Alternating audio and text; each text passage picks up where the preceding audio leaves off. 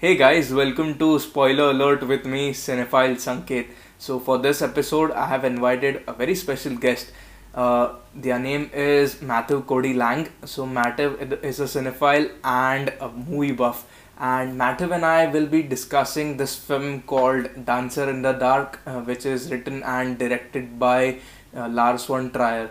So, if you haven't watched uh, Dancer in the Dark, please uh, do watch this film first and then uh, check it out check this conversation out. We'll be discussing all the spoilers uh, of the film. So hi matt. Welcome to uh, spoiler alert with me cinephile sanket so uh, today we are talking about one of your other favorite film which is uh, dancer in the dark. Yep. A lot to say uh, so the, just to be clear, uh, Dance in the uh, like I, will first uh, say the story of the film. Actually, Dance in the Dark is uh, is about mm, is about a single mother uh, called Selma who is who works in a factory and also is an aspiring theater dancer. Broadway, and she's an aspiring Broadway dancer, and she like uh, she's slowly slowly losing her eyesight and she uh, wants to protect uh, her son uh, too by uh, by having an operation uh, for him. So this this is her story. So matt like i wanted to ask you like what was your experience um, like first time watching watching this film? Well it, it's uh it's the first movie I ever saw by Lars von Trier, and it's also the first time I really actually got to see Bjork besides like the swan dress and her like beating the hell out of that that uh, reporter that one time, which you haven't seen. It's brilliant. Um, so I was like, I had known her as more of a character and not really as like a um, artist much. So um, when I first got it, I was like, oh, this is supposed to be really depressing. This should be fun. And uh, it was during a time when my mom found out she was losing her eyesight. So I was like, oh, this will be great for us to bond over. Little did I know that it was, it was, I mean, actually the most depressing thing we had ever seen. And I just kind of basically the two of us watched it and cried from beginning to end. Um, it was uh, emotionally draining. Her performance is uh, outstanding. It's definitely my favorite performance I've seen on screen. Um, it's something that I connected to a lot, and it feels very real, um, too real at times. Um, so yeah, it was uh, when I was younger, I, I, watched it, but I've seen it many a times uh, at this point, and constantly am forcing it down other people's throats and being like, "You need to watch this." So, which I'm glad you finally did too. yeah, how was your experience? As you mentioned also uh, so this film actually also uh, was recommended by you and uh, like you highly recommended this film to uh, like to me to watch this and that just recently only i uh, watched this and uh, I, I was shocked. Like uh, like obviously as you also know that I, have only watched Lars von Trier's uh, the latest, latest films uh, that was the house that Jack built and Melancholia. And those were the, the most graphic and violent films but like I've got to know that from some friends that uh, Lars von Trier actually made some clean, good uh, films uh, in his past. Uh, but so that that's the reason actually I watched it and I was shocked uh, about the ending. Uh, so when uh, Bjork's character Selma gets hanged, I was like completely shocked and was taken aback because why? so why? Because actually in every uh, in, in, any film uh, where there is a, a, a man or a woman uh, who is hanged uh, like people are uh, the director actually uh, gives some time to just adjust like okay this this guy this person is actually getting hanged so just wait wait for some time and she'll like we actually have it have some time to get prepared over it but uh, Lars von Trier didn't give any time. It was uh, just in a spur of moment, and I was just what what just that what just happened? What the fuck just happened? And I was just completely taken aback, and that was like just just brilliant. And that's the like that's the thing I uh, love most about Lars von Trier films also because he doesn't uh, give uh, those happy endings uh, uh, like happy endings in the film. And even the songs I liked uh, like very much but actually one point uh, at one point uh, i like felt that okay if the, if no song ever comes uh, in, in in this uh, film it's okay but uh, the very last uh, number i think it, it's called 107 I, yeah, it, it's called 107, I think. Yeah, uh, 107 steps. So it came and actually that um, that song like and uh, so uh, that that's the reason I think uh, the song was placed uh, and uh, other songs as well. Like obviously, uh, Lars von Trier actually is giving. is actually telling the the lead actress actress Selma's what her mind is going through and uh, all all other songs are at the exact same thing. And i actually loved uh, how uh, he placed all those songs. And even like uh, uh, i actually haven't uh, t- told you i haven't told you earlier that but what when the first number came i'm actually got shocked. Oh okay like like oh wow just the, the first number just came. And very uniquely they introduced the first song uh, like uh, uh, he didn't uh like Yeah, he didn't play any uh, outside uh, uh, instruments, but uh, uh, he actually gathered the music from uh, the resources and the materials which were available in the factory where she was working from, and that's actually a pretty great thing and a very unique thing. And to just compose the song in around that factory and like it was uh, fucking brilliant. So I wanted to ask you, uh, how did the songs impacted you? Well, I I remember hearing that it was a musical, and you know, it opens um, depending on like the version you watch. Um, most of them open with the overture, which is um, not something that a lot of modern musicals do anymore. It was more of like a golden era kind of Hollywood musical approach, um, where they would have the overture before the film and then kind of like give you an idea of where the music was going and stuff. Um, so this opened with that, and I was like, oh, that's really beautiful. And then it kind of starts with them doing a production of The Sound of Music, and you get introduced to um, Selma and her uh, her friend. Um, I can't remember her actual name, but she calls her Cvalda um, which is like big and jolly is what she says and uh, you kind of see them uh, where you see Selma is uh, cast as Maria from Sound of Music, and you hear her like, "When the dog barks," and you're like, you're not used to that kind of voice. And they even pointed out, they're like, she kind of sings funny, but uh, it's very interesting. Um, but you can see that it's it's it's um, told through her like body, her voice of like how she would um, you know approach singing, and it's it's it's so authentic and real and different that it just totally works. And um but it, it at first i was like okay so are we just going to be going through the sound of music? But then 30 minutes later is when we get our first like musical number and it kind of comes out of nowhere because you forget like oh this is supposed to be a musical. But then when she's hearing the sounds because she's going blind she mostly focuses on music to get her into a place where it's like you know what? My life may not be in the best place but at least i can escape through daydreaming. And you hear like the the music and even the lyrics are just like clatter crash crack like it's just like sounds. And it still turns into this like beautiful like motivational song where she's like pretending that this whole moment with her in the factory, which is actually like drab and gross and kind of um, like monotonous and blah, and she turns it into this big, beautiful moment. And then it kind of gets her into trouble where she kind of fucks up the entire machine and has to be like let go for the day.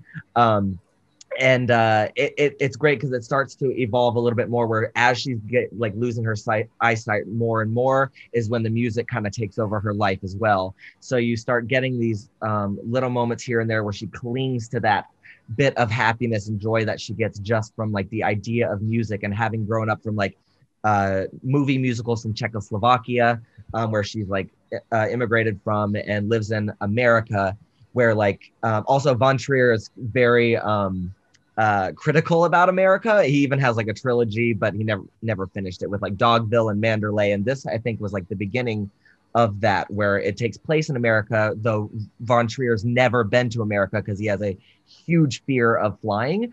So um, it, it, also was like a um, critique on the justice system in America, which, as you see it go along, you see this you know r- rather naive woman um, who is almost childlike in a very um, interesting way and you see her kind of being fully abused throughout the entire movie to the to the very end where you like hope there's like a bit of something that's going to happen that like for the good and then it just it doesn't and it just ends horribly. But in her mind she clings to that one like next to last song before she kind of has her life ended. So the music is something that you cling on to as an audience member as well as what selma does as well. And um, each time a, a song comes it's not like oh here comes a song. It's like oh my god how is this how is she gonna make it through this? And it's um it's just uh, emotionally draining and um, but also beautiful to see how um, even uh, during the musical numbers which i think is really cool there's like this tent that goes over the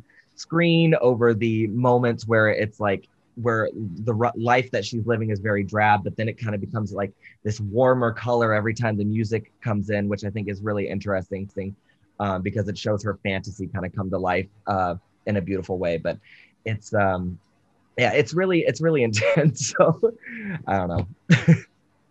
But yeah even Uh, I'm uh, think- like i'm actually uh, like i'm actually in awe uh, with uh, lars von trier's directing style as well. So uh, like i i loved uh, lars von trier's directing style uh, because uh, he used his all his uh, dogma 95 uh, rules in this film. And like just cutting it away and like just using all those natural lights and like it, it was just it was just great. And uh, I what uh, another thing I liked about it uh, was the uh, the close-ups in the film.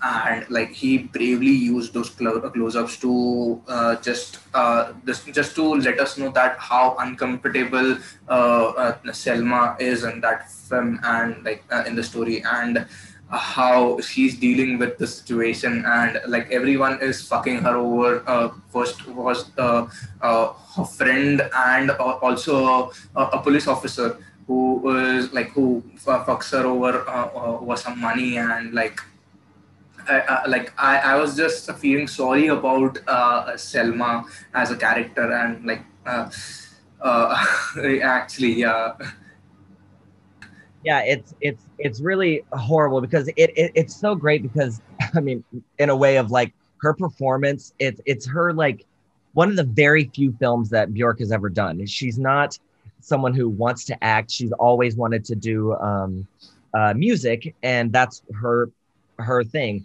Um, but lars von trier convinced her after the it's oh so quiet video that she did where it's almost like she's breaking out into musical numbers. It's like oh this is who i want to do this. And she agreed to do it because she's like involved in the music as well. And i mean famously the production had a lot of issues especially because lars von trier is a dickhead. I love his work um, but he is a um, giant fucking like idiot child. Um, but i also find that that is a weird um, thing that fuels his creativity. Um, and you know I, after hearing what happened with björk during that whole thing it's just you can see why she was so affected like even during the filmmaking. Like that last scene is like it's, you can tell it seems like i don't even know how if this was like a thing that happened like uh towards the end but it feels like even the end of the movie was maybe shot towards the end of the filming because she breaks down completely. It's like you're watching her actually being tortured. It is very very difficult to watch and she just is completely miserable. And you can see that just in her as a person but she lets go and you know she was like super into this character and wanted to show this character the love that she um, saw like inside of her as well and it's it's it's devastating. It's it's very hard to watch and it's something that you know not even like really um, well trained like performers actors can really pull out something that um, real from the performance and it's she just let go and it is it's very scary to watch um, but also super powerful that she let herself be able to go to a place like that. And it's it's something that i will never forget the screaming is just it, it's it's so difficult to sit there and experience so even when i'm like telling friends like you got to watch this like towards the end if i'm watching it with them i'm just like okay i'm gonna keep my head down because it's we it's a weird movie to watch with people, and I've done it several times, and I'm always like, "So how'd you feel?" And they're like, like trying to pick themselves up afterwards. Um, it's it's just a lot, and Lars von Trier always gives you that ending, which is like, just like kind of like a shot in the face. It's just you're just the whole movie it kind of like steadily builds to this moment where you have just kind of had the rug rug pulled from under you. And this is no um, different than a lot of his other films. But you also mentioned the dogma 95 move- movement which is interesting because he created this with i think thomas vinterberg as well. Um, and uh, they even von trier like goes against his own kind of ideas where they want to use natural lighting and stuff like that. But even that, he kind of switches it with uh, the musical numbers and goes against his own like uh, manifesto, which I think is funny because he's a little rebel asshole. Uh, so, um, but also Catherine Deneuve is in this, and I don't want to like skip over her or especially Siobhan Fallon Hogan, who plays the security guard at the end, who helps her through the 107 steps.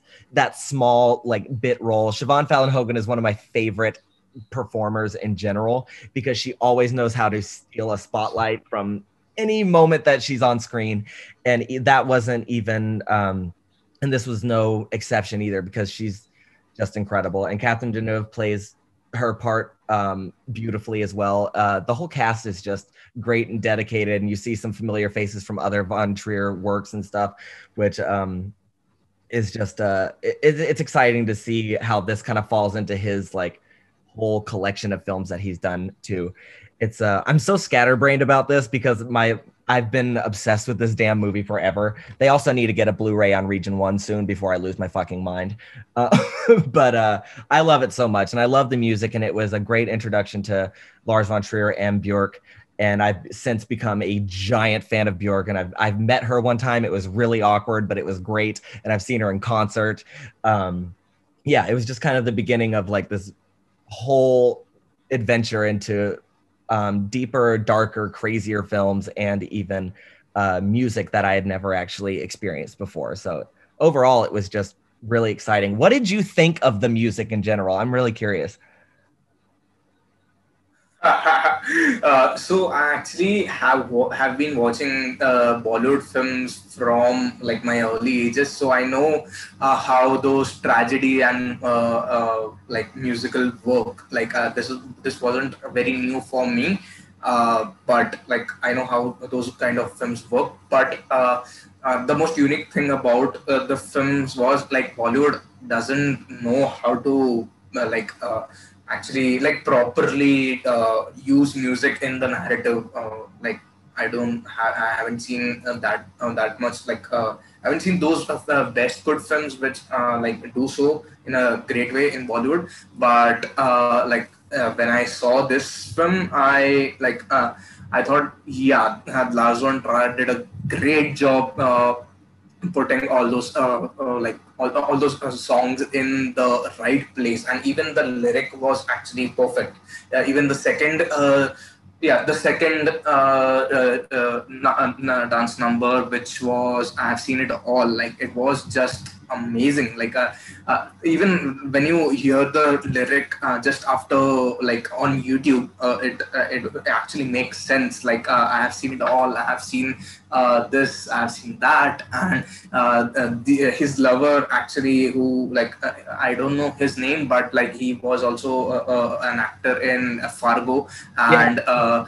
and he actually tells that he you haven't seen this you haven't seen that you have to see this and how the world is beautiful and like uh, I, uh, I, was just wow it's like that's it's uh, like uh, uh, I liked that there was this like idea of a, a romance that could have happened because a lot of musicals there's like a romance in there and there's this thing where you're like uh oh there's this like cute little romance blossoming uh, blossoming and stuff but she's also like I'm not here for romance I've done that I've seen it done it I'm here to help my child who could possibly also go blind. And she moved to America just to make things better for him. And as she's going blind, she's picking up all these like other shifts as well and pushing herself to make sure that he doesn't have the same kind of um, struggles that she's had.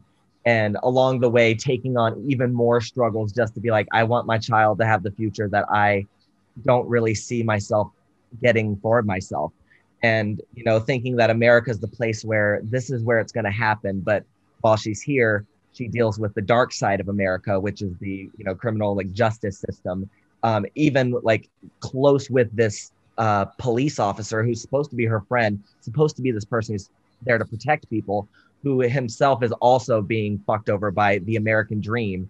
And then he takes it out on her in a way that you know the selfishness takes over but then she still stays true to her heart which is part of the golden heart trilogy with um, breaking the waves the idiots and uh, dancer in the dark. And she sticks to her you know sticks to her guns as you will say and like um, she just powers through no matter what just to make sure she doesn't fuck anybody over and she makes sure she gets her um, her son the surgery and we find out at the end when uh, Cvalda gives her the glasses. She's like, he gets to see his grandchildren, and I'm like, oh god! like at least she got she got it done. He gets to have the surgery, so she's like, fuck it, I'm ready to go. And at the end, even though like she's cut off mid song, it's still she gets what she wanted, and she succeeded in what she actually got. And even though she's, you know, killed in this really horrible way, she got what she wanted, and that that last like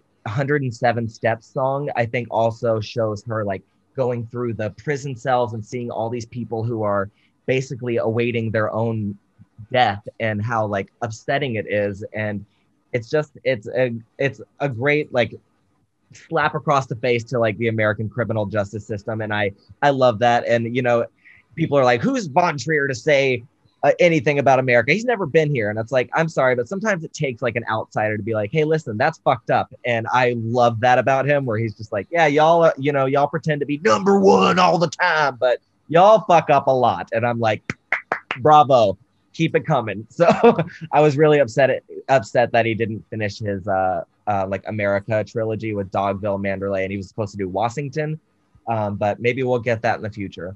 But um, this was, uh, I think, a really uh, a, film that stands out among like all of his films for a lot of people too because it ha- it's so different from a lot of his stuff considering he throws music in there and i think that's uh, you know a lot to think with bjork uh, coming on board and helping with the music as well um, too bad the like production was um, a real shit show um, but i'm glad they both made it through and have moved on in their careers so um, but I'll always rem- remember it. So, and it's always going to be one of my favorites. So yeah, this at this point we have to conclude this uh, spoiler-filled conversation about like uh, one of your favorite films. Uh, uh, so yeah, Matt, thank you so much for uh, coming to my show. Like uh, it was a pleasure having you to uh, like uh, to speak and like ha- have a, a, great chat about uh, Dancer in the Dark, which actually is one of your personal like your personal films. And like I'm actually like it's it's still growing into me like that film. So yeah. thank you so much. I'm so happy to talk about this anytime. Um, I could have talked about it forever, um, but you know this can only be so long. So, but thank you for actually watching it. I know it's a hard one to dive into, but I'm so happy we're kind of going back and forth with movies, and I appreciate it so much. Yeah, thank you so much. yeah, have fun.